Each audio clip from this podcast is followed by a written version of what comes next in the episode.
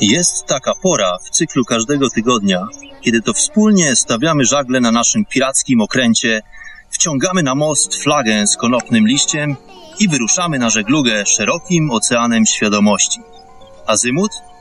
Pewna mistyczna wyspa, gdzie w głębi gęstego lasu pozorów przedzieramy się przez wyobrażenia o nas samych, aby dotrzeć do chatki, w której żyje prawda. Ta pora to czwartek, godzina 22. Mam na imię Bart i zapraszam wszystkich wokół ogniska. Jednocześnie na stronach radionafali.com, czassnu.com oraz paranormalium.pl, gdzie również znajduje się archiwum naszych przygód w programie Chata Mistyka.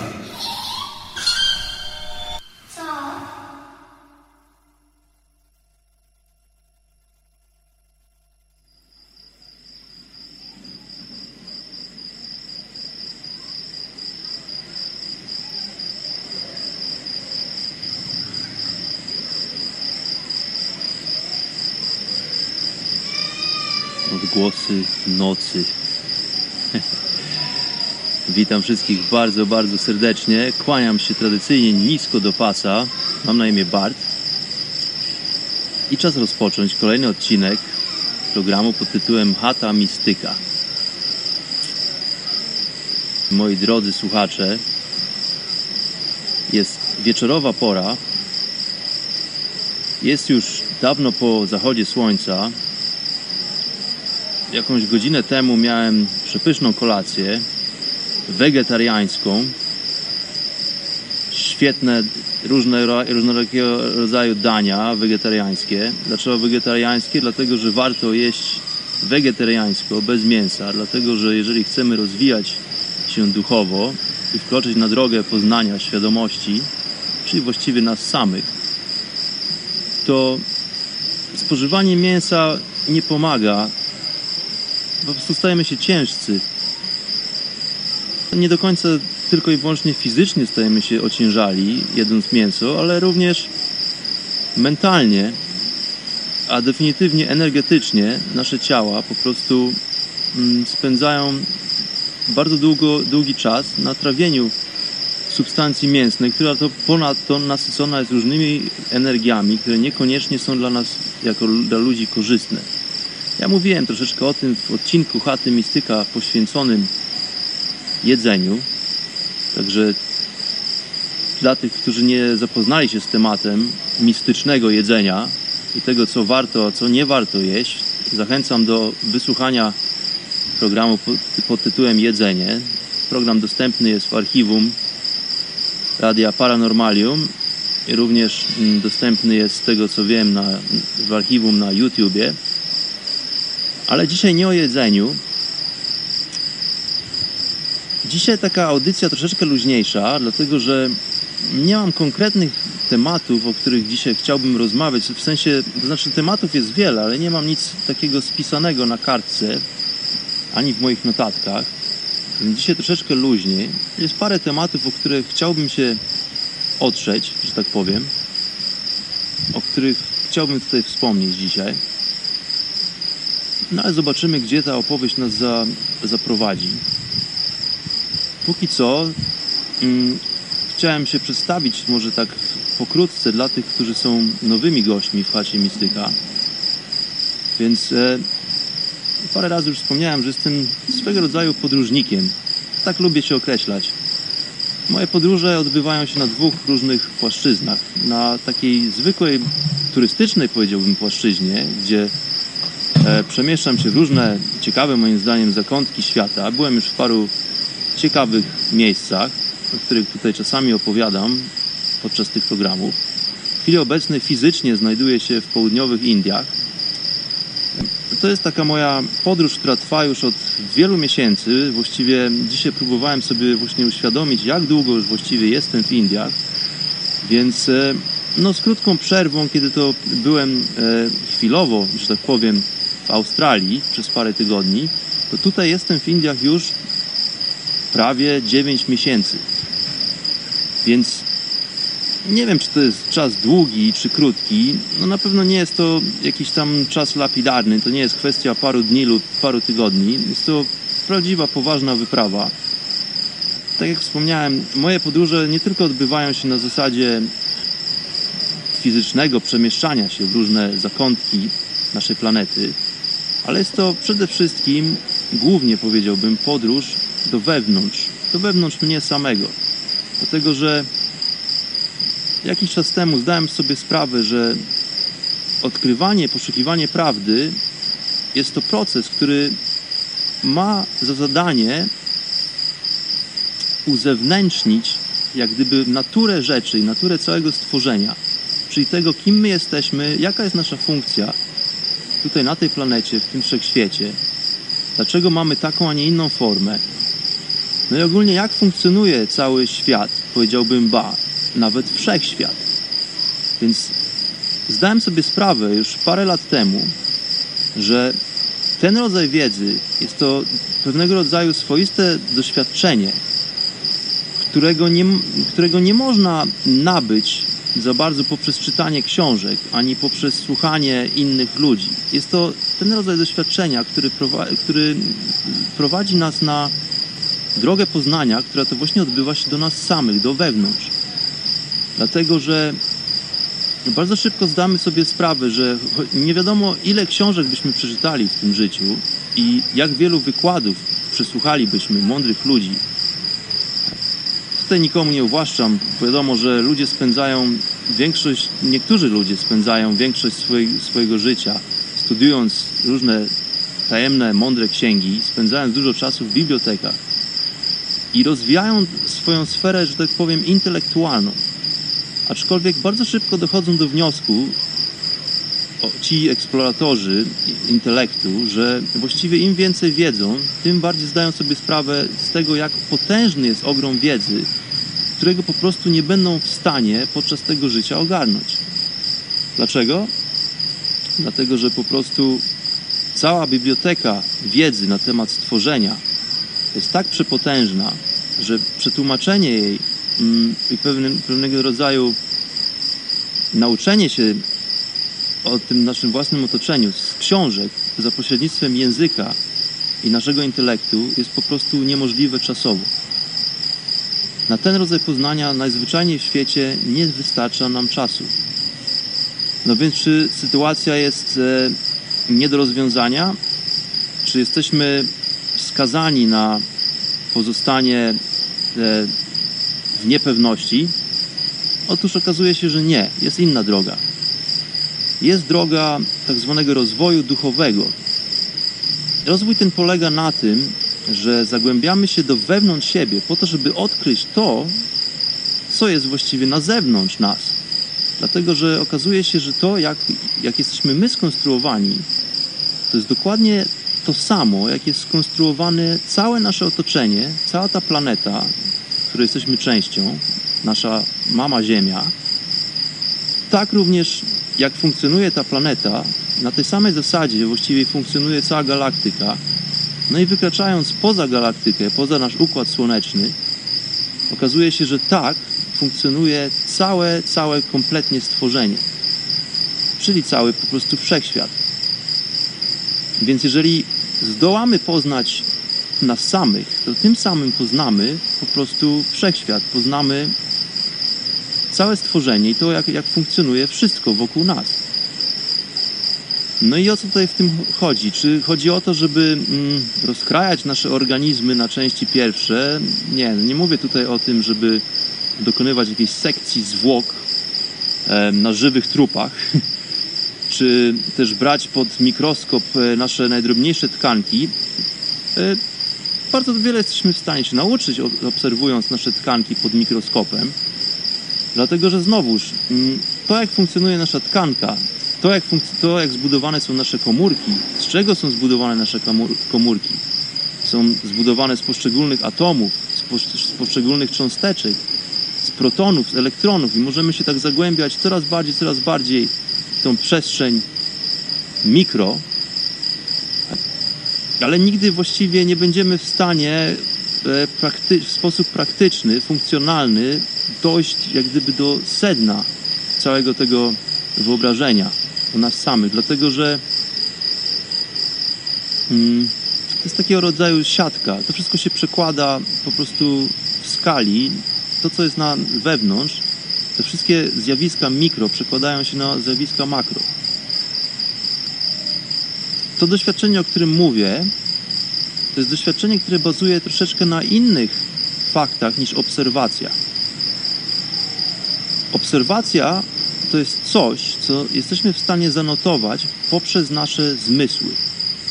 Posiadamy pięć głównych zmysłów: zmysł smaku, zmysł węchu, zmysł wzroku, zmysł słuchu i zmysł dotyku. Za pośrednictwem tych pięciu zmysłów, przy użyciu każdego z nich w, wyłączności lub połączeniu z innymi zmysłami, jesteśmy w stanie stworzyć sobie swego rodzaju opinię o nas samych, o naszej fizyczności i o zjawiskach, które nas otaczają w przyrodzie, czyli w przyrodzie, czyli w naszym otoczeniu. Czyli jak gdyby wyłuszczamy siebie jako istoty ludzkie od tego, czym jest planeta Ziemia, którą zamieszkujemy. Tą planetę Ziemię nazywamy naszym środowiskiem. I próbując badać nasze środowisko, staramy się dowiedzieć czegoś o nas samych. Ta droga jest bardzo, bardzo ograniczona. Ta droga, powiedziałbym, jest nawet zgubna. Dlatego, że owe pięć zmysłów dostarcza nam bardzo zlimitowaną pulę doświadczeń. Słuchajcie, ja tutaj wkroczyłem już na głębokie wody, a może warto wspomnieć w ogóle o tym, że, że dzisiaj w ogóle jest bardzo piękna, przepiękna noc, słuchajcie, tak? Żeby, jeszcze, żeby tutaj jeszcze tych ciężkich dział nie, nie wytaczać na burtę naszego pirackiego okrętu, do którego bardzo lubię porównywać tutaj nasze alternatywne audycje w Radiu Paranormalium i również w Radiu na Fali. Na fali, jak wiadomo, czasami buja okrętem pirackim naszym. Żeby tak nie od razu może z, z grubej rury tutaj nie grzmieć, to opowiem Wam troszeczkę o, o dzisiejszym wieczorze, dlatego że jest przepiękny. Pora po, pokolacyjna. Ja jestem w takim miejscu, które zwane jest e, Centrum Jogi. To miejsce nazywane jest również ashramem. Ja mówiłem troszeczkę o nazwie ashram. Ta nazwa w Europie nie za bardzo kojarzy się pozytywnie większości z nas, dlatego że my po prostu jako Europejczycy nie mamy za bardzo pojęcia o tego typu organizacjach. Mm, W Europie jest parę ashramów stworzonych na wzór tych tutaj w Indiach. No ale jest to takie miejsce szczególne. Jest to takie miejsce, które stwarza właśnie warunki po to, żeby rozwijać się duchowo. Po to, żeby właśnie wkroczyć i odbyć tą podróż do wewnątrz nas samych. Tych miejsc jest w Indiach bardzo dużo. Powiedziałbym, że można je liczyć w tysiącach. Niektóre te ashramy są organizacjami większymi, niektóre są mniejszymi. Mają one różnych założycieli i mają one też różne cele. Akurat to miejsce, w którym jestem, zostało ustanowione po to, aby dać ludziom szansę nie tylko rozwoju duchowego, ale również poniekąd do rozwoju fizycznego i energetycznego. Dlatego, że jest to przede wszystkim centrum jogi. Czyli tutaj, tutaj zgromadzą się ludzie nie tylko z Indii, ale z różnych ciekawych, różnych zakątków świata, których spotkałem tutaj wielu podczas mojego wielomiesięcznego pobytu tutaj w tym miejscu. Każdy z tych ludzi pochodzi z troszeczkę innego środowiska. Każdy niesie ze sobą troszeczkę inną historię. Ale co jest ciekawe, że spotykamy się wszyscy tutaj, pomimo tego, że pochodzimy z różnych mm, kultur, że, po, że pochodzimy z różnych mm, krajów, oczywiście z różnych narodowości, wyglądamy inaczej, ale spotykamy się w tym szczególnym miejscu w Indiach. Dlatego, że każdy z nas w pewnym momencie swojego życia doszedł do wniosku, że czegoś mu w życiu brakuje. Każdy, kto pojawia się tutaj w tym miejscu, pojawia się tutaj nie przez przypadek. Ja tutaj podróżując sobie, chodząc sobie po ashramie, po tym szczególnym miejscu, w którym jestem, zwykle kiedy nagrywam te audycje Chaty Mistyka dla Was, drodzy słuchacze, próbuję znaleźć sobie jakieś takie ustronne, zaciszne miejsce, No więc dziś wieczorem również udało mi się znaleźć taki kącik zaciszny, w którym to usiadłem sobie pod drzewem, dlatego że w takim mroku już nocnym zauważyłem, że pod jednym z drzew, wśród drzew kokosowych, pod jednym z drzew stoi sobie taki okrągły mały stolik. Więc potraktowałem to jako zaproszenie do stolika i siedzę sobie właśnie przy takim fajnym, okrągłym, metalowym stoliku, gdzie również czekało na mnie o dziwo krzesełko pod jednym z takich kokosowych drzew. Pora już jest późna wieczorowa, że nie jest jeszcze tak późno, ale pora już jest definitywnie wieczorowa. Jest ciepło, chodzę sobie na bosaka. Zanim tutaj, słuchajcie, usiadłem przy tym stoliku, skrupulatnie sprawdziłem całe otoczenie, dlatego że tutaj w tych warunkach klimatycznych nie ma żartów. Często można napotkać węża. Jest tutaj mnogość różnych gatunków węży, szczególnie w Indiach właśnie południowych. Więc ja już przyzwyczajony do moich różnych eskapad w różne części świata, również tropikalne wcześniej bywało. Przyzwyczajony jestem do paru różnych rzeczy, a też jestem na parę różnych rzeczy wyczulony. Nauczyłem się chociażby do tej pory, żeby sprawdzać miejsce, w którym zamierzam usiąść, dlatego że będąc nieuważnym, można po prostu usiąść sobie na przykład na mm, ogonie kobry królewskiej, co mogłoby się zakończyć bardzo nieprzyjemnym doświadczeniem dla nas. Są też różnego rodzaju inne ciekawostki, nie tylko gady, są różnego rodzaju pająki, skorpiony, które to nie mają w planie nas ukatrupić, urządlić i zabić i ukąsić, aczkolwiek nieopatrznie, jeżeli nadepniemy na takie stworzenie, no to to stworzenie najzwyczajniej w świecie będzie się usiłowało bronić. Więc aby uniknąć takich przykrych incydentów, warto się zwykle rozejrzeć dookoła troszeczkę przed posadzeniem szanownych czterech liter. Więc tutaj skrupulatnie w tym takim mroku wieczorowym zrobiłem lekki rekonesans skautowski, ale teren wydaje się czysty, więc usiadłem sobie wygodnie. Na pewno słychać w tle, bo widzę tutaj na wykresie fali dźwiękowej, że słychać cykady. To jest dźwięk nieodzowny w tej strefie klimatycznej. Uwielbiam ten dźwięk. Jest to po prostu dźwięk transowy. Czasami siedzę i słucham po prostu tylko i wyłącznie tych świerszczy. Dlatego, że te dźwięki często przeradzają się w jakieś takie pieśni, powiedziałbym, gdzie przysiągłbym, że można odczytać po prostu swego rodzaju informacje. Wśród tych przypadkowych poniekąd dźwięków jest jakiś po prostu harmonogram, jest jakiś w tym ład i porządek. Nie jestem w stanie tego do końca wyjaśnić, aczkolwiek wielokrotnie, nie tylko w Indiach, ale w innych częściach świata, po prostu zdarzyło mi się zasłuchać i to tak zasłuchać na parę ładnych godzin właśnie w te dźwięki nocy, dlatego że są przepiękne. Czas biegnie sobie powoli. Wieczorowa pora, przepiękne gwieździste niebo. Pomimo tego, że ostatnio się to nie zdarza zbyt często, żeby niebo było gwieździste, dlatego że doczekałem się, moi drodzy, pory tak zwanej monsunowej. Monsuny to są takie bardzo mm, silne wiatry połączone z deszczem. Jest to po prostu taka pora roku, kiedy w Indiach pada deszcz. Często jest tak, że deszcz nie pada, aczkolwiek wieje bardzo silny wiatr.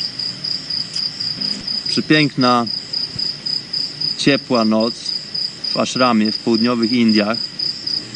Symfonia świerszczy w tle. No i cóż, i dzisiaj tak parę mam takich refleksji, mm, dlatego że dobiega poniekąd koniec mojego pobytu tutaj w tym miejscu, w tym ashramie.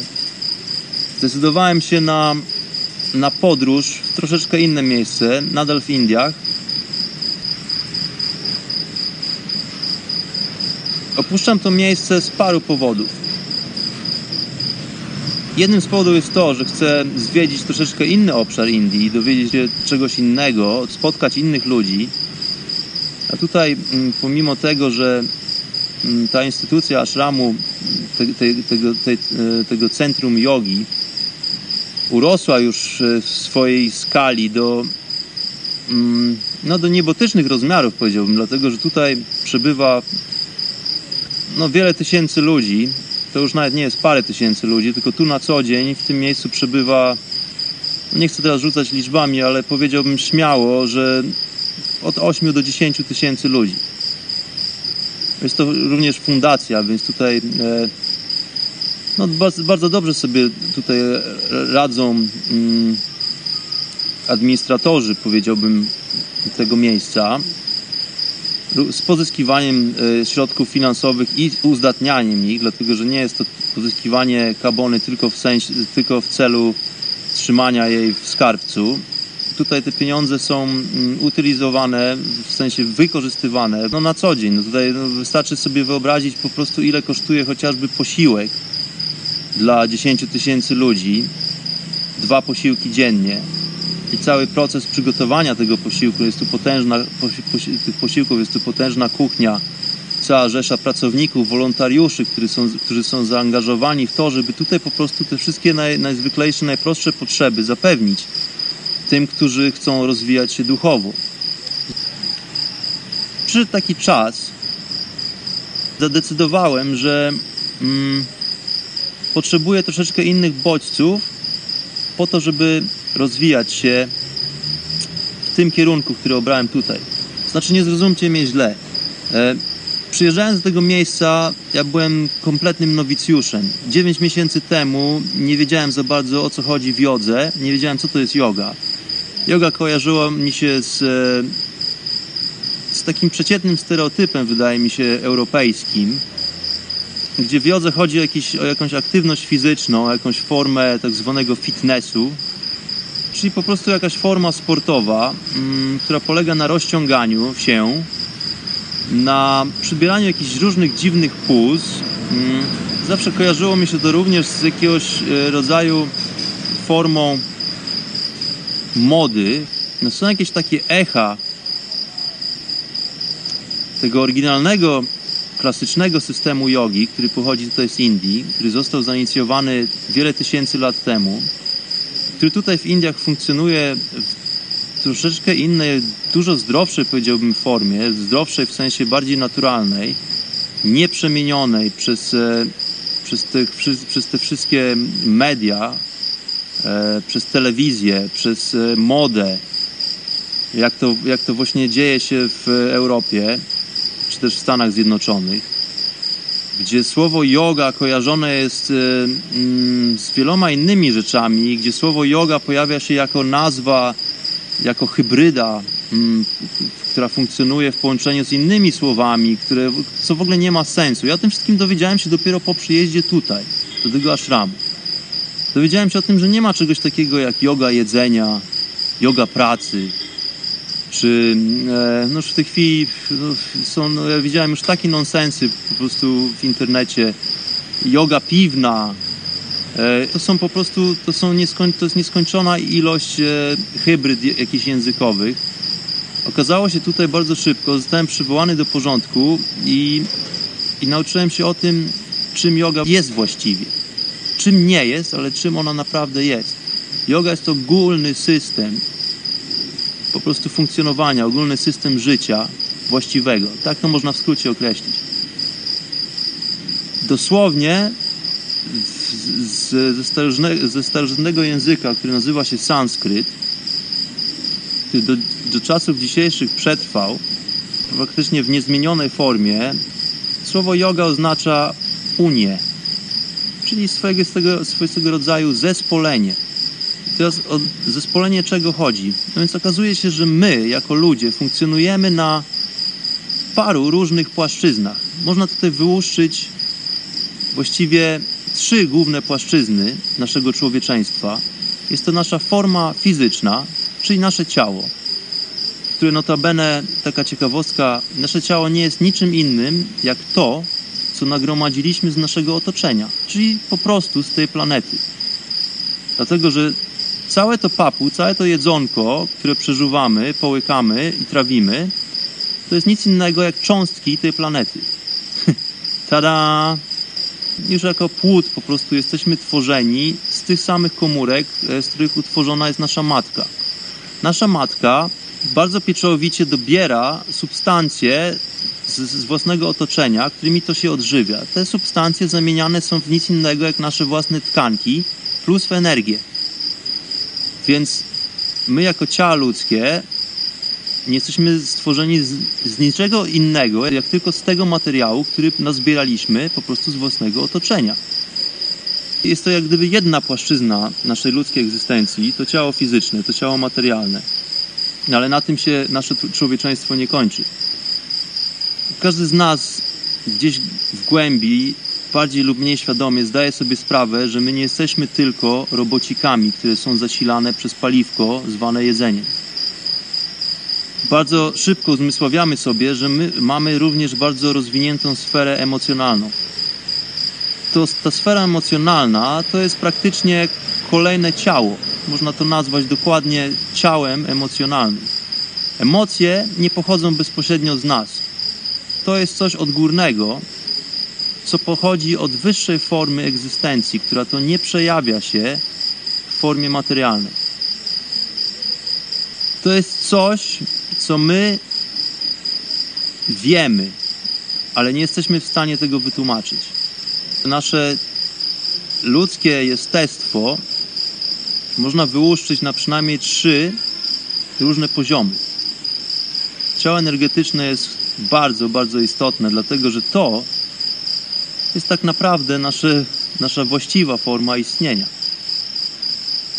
Pomimo tego, że coś jest niedostrzegalne, niezauważalne przez nasze zmysły, to nie oznacza to, że to coś nie istnieje. I tu zaczyna się właśnie nasza podróż duchowa. Dlatego, że jeżeli uświadomimy sobie, że nasza istota ludzka i w ogóle istota całego stworzenia to nie jest tylko to, co pojmujemy przez nasze pięć zmysłów i to nie jest tylko to, co analizowane jest przez nas umysł, który notabene jest również wypadkową naszych doświadczeń. Jest to nagromadzenie naszych doświadczeń, które, mają, które ma za zadanie e, po prostu umożliwić nam przetrwanie w świecie fizycznym. Na tym polega nasz umysł, na tym polega również nasz intelekt. Możemy przeczytać tysiące mądrych ksiąg, ale nie poznamy w ten sposób natury stworzenia i wszechświata. Jedynym wyjściem wydaje się wejście do wewnątrz. Jest to paradoks, ale właśnie na tym polega rozwój duchowy. Musimy wykroczyć poza limity, które stwarzają nam nasze zmysły. To, co interpretowane jest przez nas umysł, nadaje się tylko i wyłącznie do tego, aby przetrwać w świecie fizycznym, żeby uciec przed tygrysem, żeby na przykład e, zgromadzić e, zawczasu odpowiednią ilość wody i pożywienia, po to, żeby nawodnić organizm i żeby odżywić organizm, po to, żeby nauczyć się, jak w pewien sposób kontrolować nasze otoczenie, aby wybudować sobie schronienie przed warunkami atmosferycznymi. Ten intelekt również pozwala nam zaplanować pewne rzeczy. Jesteśmy w stanie na przykład e, hodować zwierzęta, jesteśmy w stanie e, zbierać plony z pól, dlatego że zawczasu planujemy sobie cykliczność pewnych wydarzeń, które mają to za zadanie umożliwić nam przetrwanie tutaj na planecie. No ale często zapominamy właśnie o tym, że często nie zdajemy sobie z tego sprawy, że bardzo istotna jest również nasza energia. My jesteśmy istotami, które notabene nie są stąd, nie są z tej planety. My zamieszkujemy tą planetę. Ale to, co niewidoczne, to właśnie nasza sfera energetyczna, nasza sfera emocjonalna, mm, jest to po prostu część jednej wielkiej kosmicznej zupy. Wspominałem troszeczkę o tym w odcinku pod tytułem Kosmiczna zupa i później w kolejnym odcinku zatytułowanym Pięć elementów. Bardzo serdecznie zapraszam wszystkich do odgrzebania tych informacji w archiwum. Tam to właśnie również starałem się podważyć troszeczkę mm, wasz sposób rozumowania, moi drodzy słuchacze. Może dla niektórych to nie jest żadna nowość. Te rzeczy, o których tutaj jest mowa w rozwoju duchowym, są to rzeczy, które wykraczają poza nasze doznania zmysłowe, co oznacza, że nie jesteśmy w stanie zaaplikować potocznego czy też logicznego sposobu rozumowania, aby pojąć te zjawiska, o których tutaj mówię. Aczkolwiek często i gęsto zdajemy sobie sprawę z tego, że jest coś ponad tą naszą fizyczność. My po prostu to wiemy. Nie jesteśmy w stanie tego wytłumaczyć ani słowami, ani nie jesteśmy w stanie przełożyć tego innym. E, Nie jesteśmy w stanie często po prostu mm, użyć tego jako tematu do rozmowy. Dlatego, że są to kwestie, które wykraczają poza nasz odbiór intelektualny świata i poza zwykłą schematyczną logikę. Co to jest logika? Logika to jest taki schemat wydarzeń, ale bardzo uproszczony schemat, tak bym to określił. Jest to po prostu parę narzędzi, mówię tutaj nadal o logice, które pozwalają nam na określenie tego, jak, jaką rzecz jest lub czy, jaką rzecz nie jest. Czym, nie do końca właśnie czym rzecz jest, tylko jaką, czy, czy rzecz funkcjonuje, czy też nie funkcjonuje. Tak bym to w skrócie określił. To jest notabene sposób, w jaki funkcjonują komputery. Bez logiki, bez tego systemu, który posiada również w sobie informacje o niebycie, czyli tak zwane zero. Zero to jest, słuchajcie, rzecz, którą my bierzemy w naszej matematyce, w algebrze za rzecz oczywistą. Notabene niesamowite odkrycie pochodzące tutaj właśnie z Indii, e, od joginów, od tych właśnie królów słomianych mat, jak to ich nazywam często, dlatego że ludzie, którym nie potrzeba do życia po prostu nic poza słomianą matką, na, którą, na której po prostu mogą siedzieć godzinami, całymi dniami i medytować, czyli po prostu udawać się w swoim umyśle do stanów, które wznoszą ich poza odbiór świata poprzez nasze zmysły fizyczne. Oni to właśnie doszli do wniosku, że, w całym, że całe stworzenie pochodzi z nicości. Pochodzi od po prostu pustki. Żeby coś zamanifestowało się w tym naszym fizycznym świecie, w tym naszym materialnym świecie, który to, e, charakteryzuje się swoistego rodzaju dualnością, czyli rozdwojeniem, to wszystko pochodzi z nicości, z pustki, dlatego że e, jest to pustka, która ma w sobie najbardziej nasycony potencjał zamanifestowania się w formie. Czy forma to już jest określenie czegoś, co już się manifestuje. Dlatego, że pustka nie posiada żadnej formy i pustka nie istnieje w powiązaniu z czasem ani z przestrzenią. To tylko świat fizyczny, to tylko właśnie ten dualny świat, ten plus i minus, to czarne i białe, ta noc i dzień, ten mężczyzna i kobieta. To wszystko funkcjonuje w formie ograniczonej, aczkolwiek nieskończonej. To jest też głęboki temat, do którego powrócę. Może nie na dzisiaj ta opowieść. Jest to forma nieskończona, która to funkcjonuje w złudzeniu czasu i przestrzeni. Dlatego, że czas i przestrzeń, czasoprzestrzeń, dlatego, że te dwie rzeczy są ze sobą nieodłączne, to jest swoistego rodzaju złudzenie, które my, jako istoty manifestujące się w tymże świecie fizycznym, materialnym, narzucamy sobie poprzez nasze zmysły jako takiego swojego rodzaju filtr. Dlatego, że my nie jesteśmy w stanie funkcjonować w tym świecie i pojmować tego świata, jeżeli nie narzucimy sobie pewnych filtrów. No tutaj znowu wkraczam na głębokie wody, ale warto o tym wspomnieć, moi drodzy. Jako istoty zwierzęce narzucamy sobie po prostu pewne, pewnego rodzaju filtry, poprzez które interpretujemy sobie nasz byt. Więc wszystkie informacje, które dostarczają nam zmysły, analizowane są przez nasz umysł, i my bardzo często popadamy w pułapkę przekonania, że świat jest dokładnie taki, jaki, jakim go widzimy, jakim go słyszymy. Ale zdajmy sobie sprawę z tego, zastanówmy się nad tym na chwilę.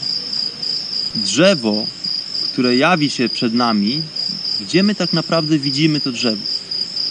Proste, aczkolwiek nie aż tak banalne pytanie, może pytanie banalne, ale z, nie, z niebagatelną odpowiedzią. No zastanówmy się przez chwilę. Jakikolwiek przedmiot, który widzimy przed nami, gdzie my tak naprawdę ten przedmiot widzimy? To drzewo tak naprawdę my widzimy tylko i wyłącznie we własnym umyśle.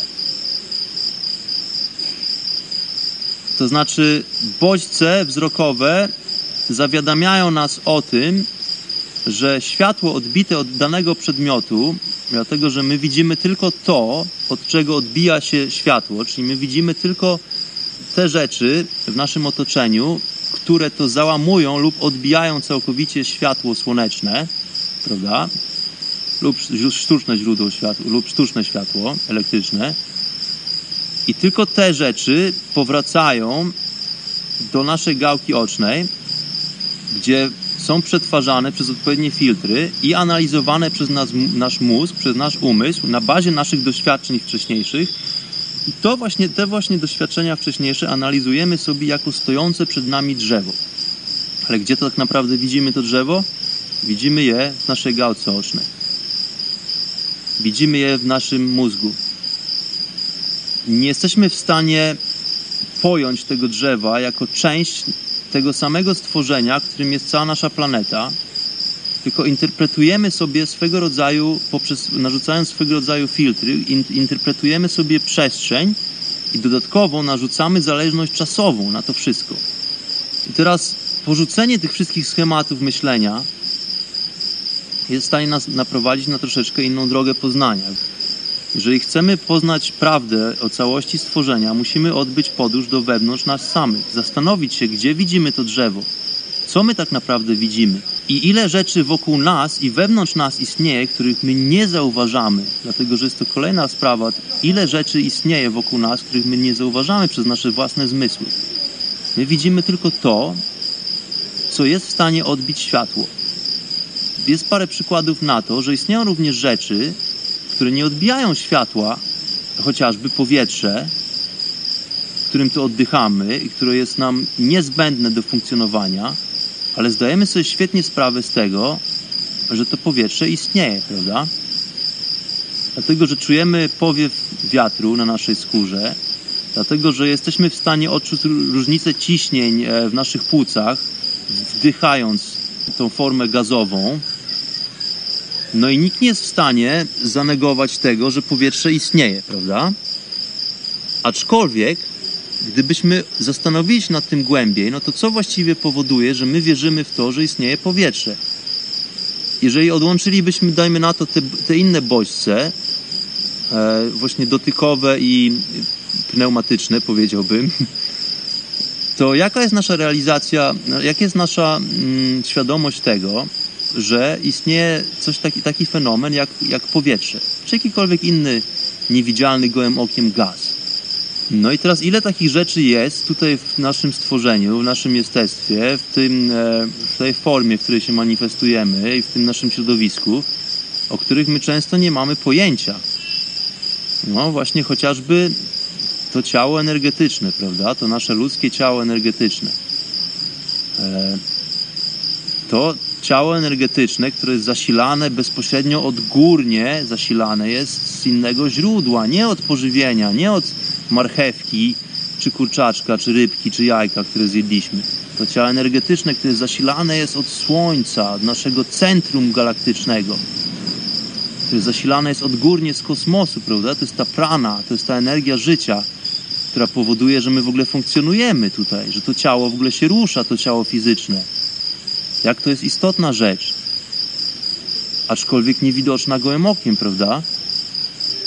No ale teraz się okazuje, że pod pewnym kątem widzenia, z pewnego miejsca siedzenia, kąt widzenia zależy od punktu siedzenia, jak to mawia mój szanowny ojciec, pozdrawiam serdecznie. No ale tak rzeczywiście jest, moi drodzy. Punkt widzenia zależy od punktu siedzenia. Dlatego, że na przykład chociażby taki fenomen jak e, jedziemy sobie samochodem, jest przepiękny letni dzień, jedziemy autostradą, wciskamy ten pedał gazu, w oddali przed nami nagle droga zaczyna nam falować. Gorące powietrze powoduje, że staje się ono pryzmatem, staje się swego rodzaju filtrem inaczej, nas- znaczy powietrze zawsze jest filtrem do światła słonecznego, chciałem powiedzieć, dokoń, kończąc zdanie, ale staje się filtrem nastrojonym troszeczkę w innych częstotliwościach, dzięki czemu jesteśmy w stanie nagle zauważyć ruch tego powietrza. Do tej pory było to niemożliwe, prawda? Nie jesteśmy w stanie zobaczyć powietrza, w którym nie ma na przykład pyłu, czy kurzu, czy dymu. Nie jesteśmy w stanie zauważyć jego ruchu, a tu nagle okazuje się, że w oddali przed nami, jadąc autostradą, prując i wciskając ten pedał gazu, rozgrzana droga powoduje to, że to powietrze troszeczkę zaczyna zmieniać swoją częstotliwość wibracji, prawda?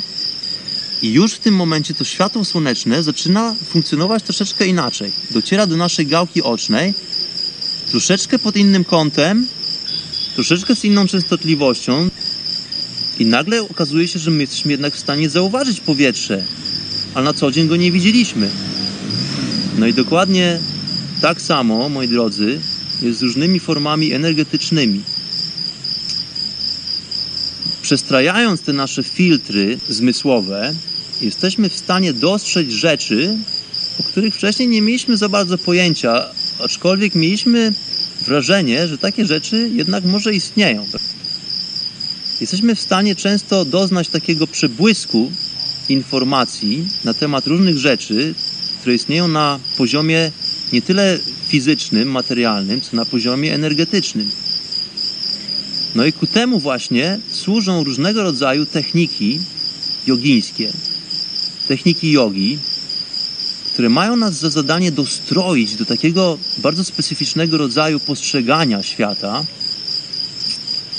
Do tego również służą różnego rodzaju techniki medytacji. Medytacja jest to słowo, które na nieszczęście mm, w naszych językach europejskich nie ma za bardzo odzwierciedlenia w przenośni w, w połączeniu z tymi praktykami, które to stosowane są tutaj w Indiach. Dlatego, że w naszych europejskich językach, słownikach, z tego przynajmniej co mnie się wydaje, istnieje tylko i wyłącznie słowo medytacja. W sensie słowa, definicji, które opisuje pewnego rodzaju stany, techniki stosowane w celu określenia specyficznych stanów umysłowych, czy też pozyskania mm, odpowiedniego rodzaju głębi świadomości, powiedziałbym.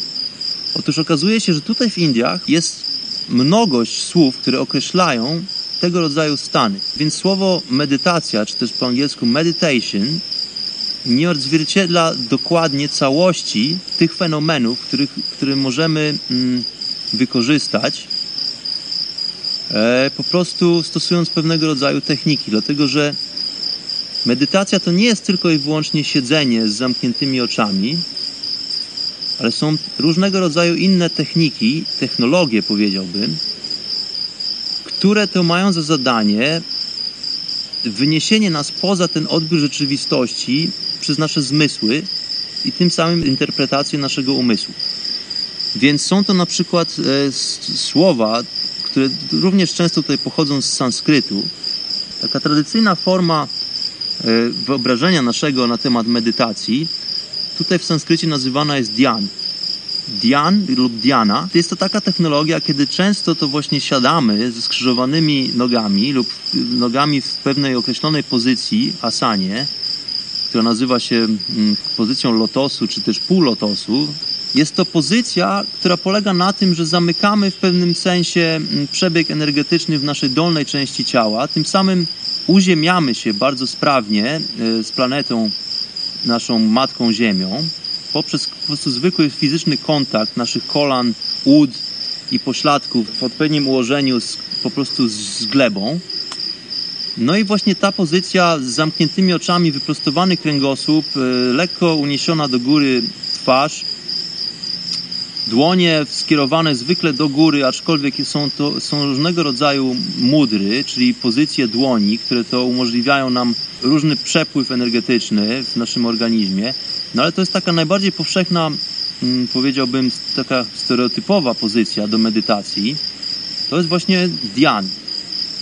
Oprócz tego są techniki zwane kriyami, czyli kriya jest to również forma medytacji, aczkolwiek ona polega na bardziej dynamicznym wykorzystaniu naszego ustroju mm, fizjo- fizjologicznego i fizycznego jako organizmu ludzkiego w celu ukierunkowania czy też pozyskania energii pranicznej, która funkcjonuje w naszym otoczeniu, pochodzi bezpośrednio ze Słońca i która już funkcjonuje w naszym organizmie i poprzez odpowiednie pozycje naszego ciała, również pozycje siedzące, troszeczkę inne, i poprzez odpowiednie techniki oddechowe jesteśmy w stanie kontrolować tę energię i przekazywać ją w odpowiednie obszary naszego organizmu.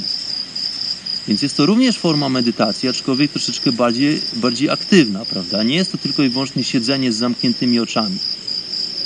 Oprócz tego jest taka forma, która nazywa się na przykład szunia. Szunia z sanskrytu oznacza nic innego jak pustkę. Dlatego, że szunia jest to taka technika, która zabiera nasz umysł w kompletny niebyt. Ma to za zadanie odcięcie wszystkich naszych informacji e, docierających do nas poprzez nasze zmysły i kompletna ignorancja tych wszystkich właśnie bodźców, które docierają do nas przez nasze uszy, przez nasze oczy, przez nasz dotyk. Po prostu jest to taka forma medytacji, którą wykonuje się po to, żeby odciąć wszystkiego rodzaju mm, bodźce fizyczne, materialne. Jest to bardzo ciekawa technika, którą ja również stosuję już od wielu miesięcy, która polega po prostu znalezienie w świecie na nic nie robieniu. Nic nie robienie, wbrew pozorom, nie jest aż tak proste. Przepraszam, wezmę sobie tutaj łyczka wody z mojej metalowej butelki. Butelka wykonana jest z miedzi, z czystej miedzi. Bardzo polecam. Miedź ma właściwości bakteriobójcze, ale również różnego rodzaju właściwości energetyczne. Wodę można naenergetyzować. Polecam wszystkim niezaznajomionym z tema- tematem odcinek pod tytułem 5 elementów, gdzie to właśnie opisywałem troszeczkę, jak możemy sobie poradzić z energetyzowaniem troszeczkę naszych własnych systemów, no z tych elementów, z których to jesteśmy zbudowani. Ale tymczasem, moi drodzy, borem lasem powracam do tematu różnych form medytacji. Wspomniałem coś takiego jak właśnie szunia, czyli kompletna pustka, kompletny niebyt, stan po prostu niebytu. Rzecz pozornie płacha, aczkolwiek osiągnięcie stanu kompletnej pustki, chociażby przez parę minut, jest zadaniem naprawdę bardzo trudnym. Jest to rzecz, którą trzeba praktykować, którą trzeba ćwiczyć, tak jak wszystko- inne. Rzecz, która nie przychodzi do nas łatwo. Jeżeli nie, nie praktykowaliście jeszcze do tej pory technik medytacyjnych, polecam podjęcie próby. Polecam po prostu mm, spróbowanie mm, wyłączenia naszego umysłu na 60 sekund. Dosłownie na minutę. Dla tych, którzy są niewtajemniczeni i którzy mm, nie praktykowali medytacji do tej pory, okaże się, że bardzo szybko, że jest to po prostu zadanie nieosiągalne. Totalne oczyszczenie umysłu z jakichkolwiek myśli jest rzeczą bardzo, bardzo trudną. Rzecz, którą po prostu trzeba ćwiczyć, tak jak wszystko inne. Polecam usiąść sobie po prostu w ciszy, początkowo w ciszy, dlatego że to na początku pomaga, żeby właśnie odciąć te wszystkie bodźce wpływające do naszego umysłu ze świata zewnętrznego. Już troszeczkę później, dla takich bardziej biegłych medytatorów, to już ma, zaczyna mieć troszeczkę mniejsze znaczenie. No a dla tych już takich naprawdę doświadczonych medytatorów, medytacja w środku dnia na Piccadilly Circus, który jest bardzo zatłoczonym placem w centrum Londynu, to już są rzeczy, które nie sprawiają żadnych trudności, dlatego że po prostu dochodzimy poprzez te nasze usiłowania, poprzez te ćwiczenia do momentu, kiedy jesteśmy w stanie kompletnie wyłączyć nasze zmysły i po prostu wznieść się poza interpretację świata poprzez nasze zmysły. No ale początkowo polecam w zaciszu naszych domów po prostu usiąść z zamkniętymi oczami, ze skrzyżowanymi nogami i z e, wyprostowanymi plecami, najlepiej na bosaka O benefitach chodzenia na boso też wspominałem niedawno w audycji. No i podjęcie, po- polecam podjęcie próby po prostu niemyślenia. To nie o to chodzi, że osoba, która nie myśli jest jakimś e, głupkiem czy debilem, wręcz odwrotnie. Właśnie chodzi o to, żeby pozbyć się naszej dumy związanej z tym naszym intelektem, który tak naprawdę okazuje się, że jest nam do niczego niepotrzebny, jak tylko do naszych funkcji przetrwalniczych tutaj na tej, na tej planecie. A okazuje się, że to nie jest, że to nie jest całokształt naszego istnienia. Więc e, bardzo szybko okaże się dla wielu z Was, że po prostu myśli zaczynają się kolejkować. One po prostu przychodzą w naszej głowie jedna za drugą, jedna za drugą. Nie jesteśmy w stanie tego kontrolować. Ale co ciekawe, okazuje się również, że bardzo łatwo pozbyć się ważności tych myśli. Po prostu w medytacji chodzi o to, że myśli zawsze będą się pojawiały. To nie jest problem medytatora, że przez nasz umysł prze, przewijają się myśli. Tak jest zadanie tego narządu, tego narzędzia, którym to się posługujemy, właśnie w formie umysłu. I dziwne byłoby to, gdybyśmy spodziewali się, że nasz umysł przestanie funkcjonować kompletnie. My jesteśmy natomiast w stanie w, w takiej formie moderacyjnej przykręcić troszeczkę mm, po prostu tą gałkę e, i zwolnić troszeczkę funkcjonowanie tego umysłu, tych, tych myśli, tego umysłu, tego intelektu, tej, tej wiecznej e, biegunki, powiedziałbym, intelektualnej, bo tak to należy określić. To może brzydkie określenie, ale na tym to polega. Słuchajcie, to jest taka, to jest taki po prostu ciąg po- potoków myślowych, które do niczego nie służą. Więc teraz w medytacji chodzi o to, w tej, w tej szuni, w tej dianie, chodzi o to, żeby zacząć nagle temperować umysł po to, żeby on zaczął funkcjonować, bo jest to tylko i wyłącznie nasze narzędzie, takie same jak wszystkie inne narzędzia nasze poznawcze, takie jak zmysły. Chodzi o to, żeby nauczyć się obsługi tego narzędzia, żeby ono działało dla nas, nie przeciwko nam, tylko żeby ono działało podług naszych reguł. Dlatego, że na tym polega cała alchemia naszego życia. My jesteśmy w stanie podjąć próbę kontrolowania wszystkiego, co dzieje się wewnątrz nas i tym samym, co dzieje się na zewnątrz, we, we wszechświecie po prostu. Tylko jest to często długotrwały proces, bolesny proces, który często powiązany jest z e, wyginaniem się w dziwnych, e, bolących pozach jogińskich chociażby, czy procesach e, siedzenia, długotrwałego siedzenia na podłodze e, w niewygodnych warunkach i po prostu podejmowaniu próby medytacji. Te wszystkie techniki prowadzą nas do tego, żeby zacząć kontrolować nasz umysł, żeby on działał dla nas, a nie przeciwko nam. Umysł to jest nic innego jak tylko na, nasze narzędzie, więc dziwne byłoby to, gdyby, gdybyśmy oczekiwali teraz nagle, że nasz umysł przestanie funkcjonować i że myśli przestaną pojawiać się w, naszym, w naszej głowie. Dlaczego, dlaczego chcielibyśmy tak, osiągnąć takie rezultaty? Przecież jest to tylko i wyłącznie nasz narząd. To jest taki sam narząd jak e, nerki, czy dajmy na to serce, czy płuca. To jest tak, jakbyśmy nagle zażądali sobie, że nasze nerki mają przestać funkcjonować, albo nasze serce ma się zatrzymać, dajmy na to na 20 minut. No wiadomo, że efekt tego by był dla nas fatalny. Więc nie ma co się naprawdę tutaj bić z wiatrakami również. I często e, słyszę takie opinie wśród e, ludzi podejmujących próby medytacji, że oni nie mogą uspokoić umysłu, że na okrągło jest natłok myśli, że właśnie pojawia się taka mentalna biegunka. Nie ma co się z tym bić, naprawdę. Umysł ma za zadanie produko- produkować myśli. Do tego jest stworzony, do tego jest powołany. Tylko teraz naszym zadaniem jest to, żeby ten umysł zacząć po prostu kontrolować. Żeby on funkcjonował według naszych upodobań. Więc stopniowo jesteśmy w stanie zwolnić te procesy myślowe, aż do momentu, kiedy te myśli zaczną się pojawiać coraz rzadziej, coraz rzadziej.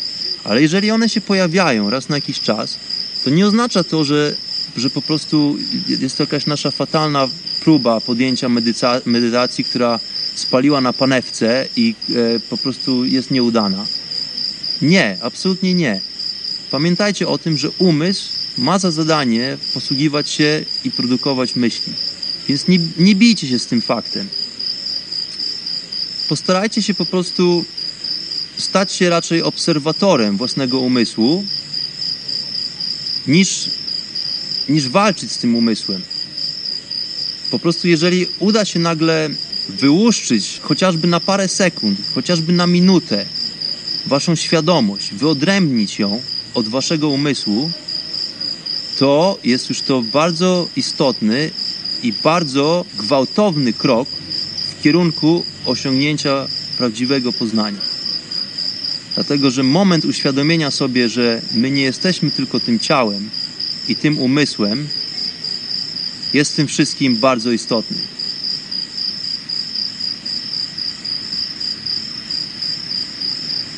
Moi drodzy, zakończę już dzisiaj te rozważania wieczorowe.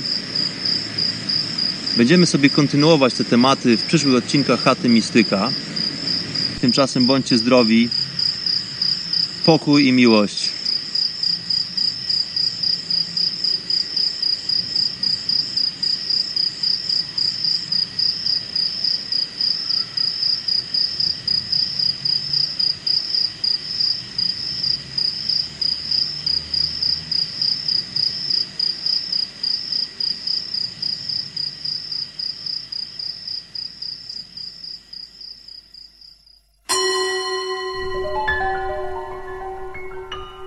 Jest taka pora w cyklu każdego tygodnia, kiedy to wspólnie stawiamy żagle na naszym pirackim okręcie, wciągamy na most flagę z konopnym liściem i wyruszamy na żeglugę szerokim oceanem świadomości.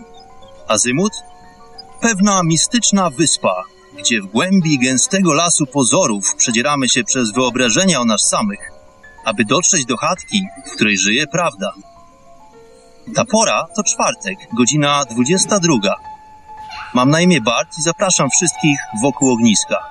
Jednocześnie na stronach radionafali.com, czassnu.com oraz paranormalium.pl, gdzie również znajduje się archiwum naszych przygód w programie Chata Mistyka.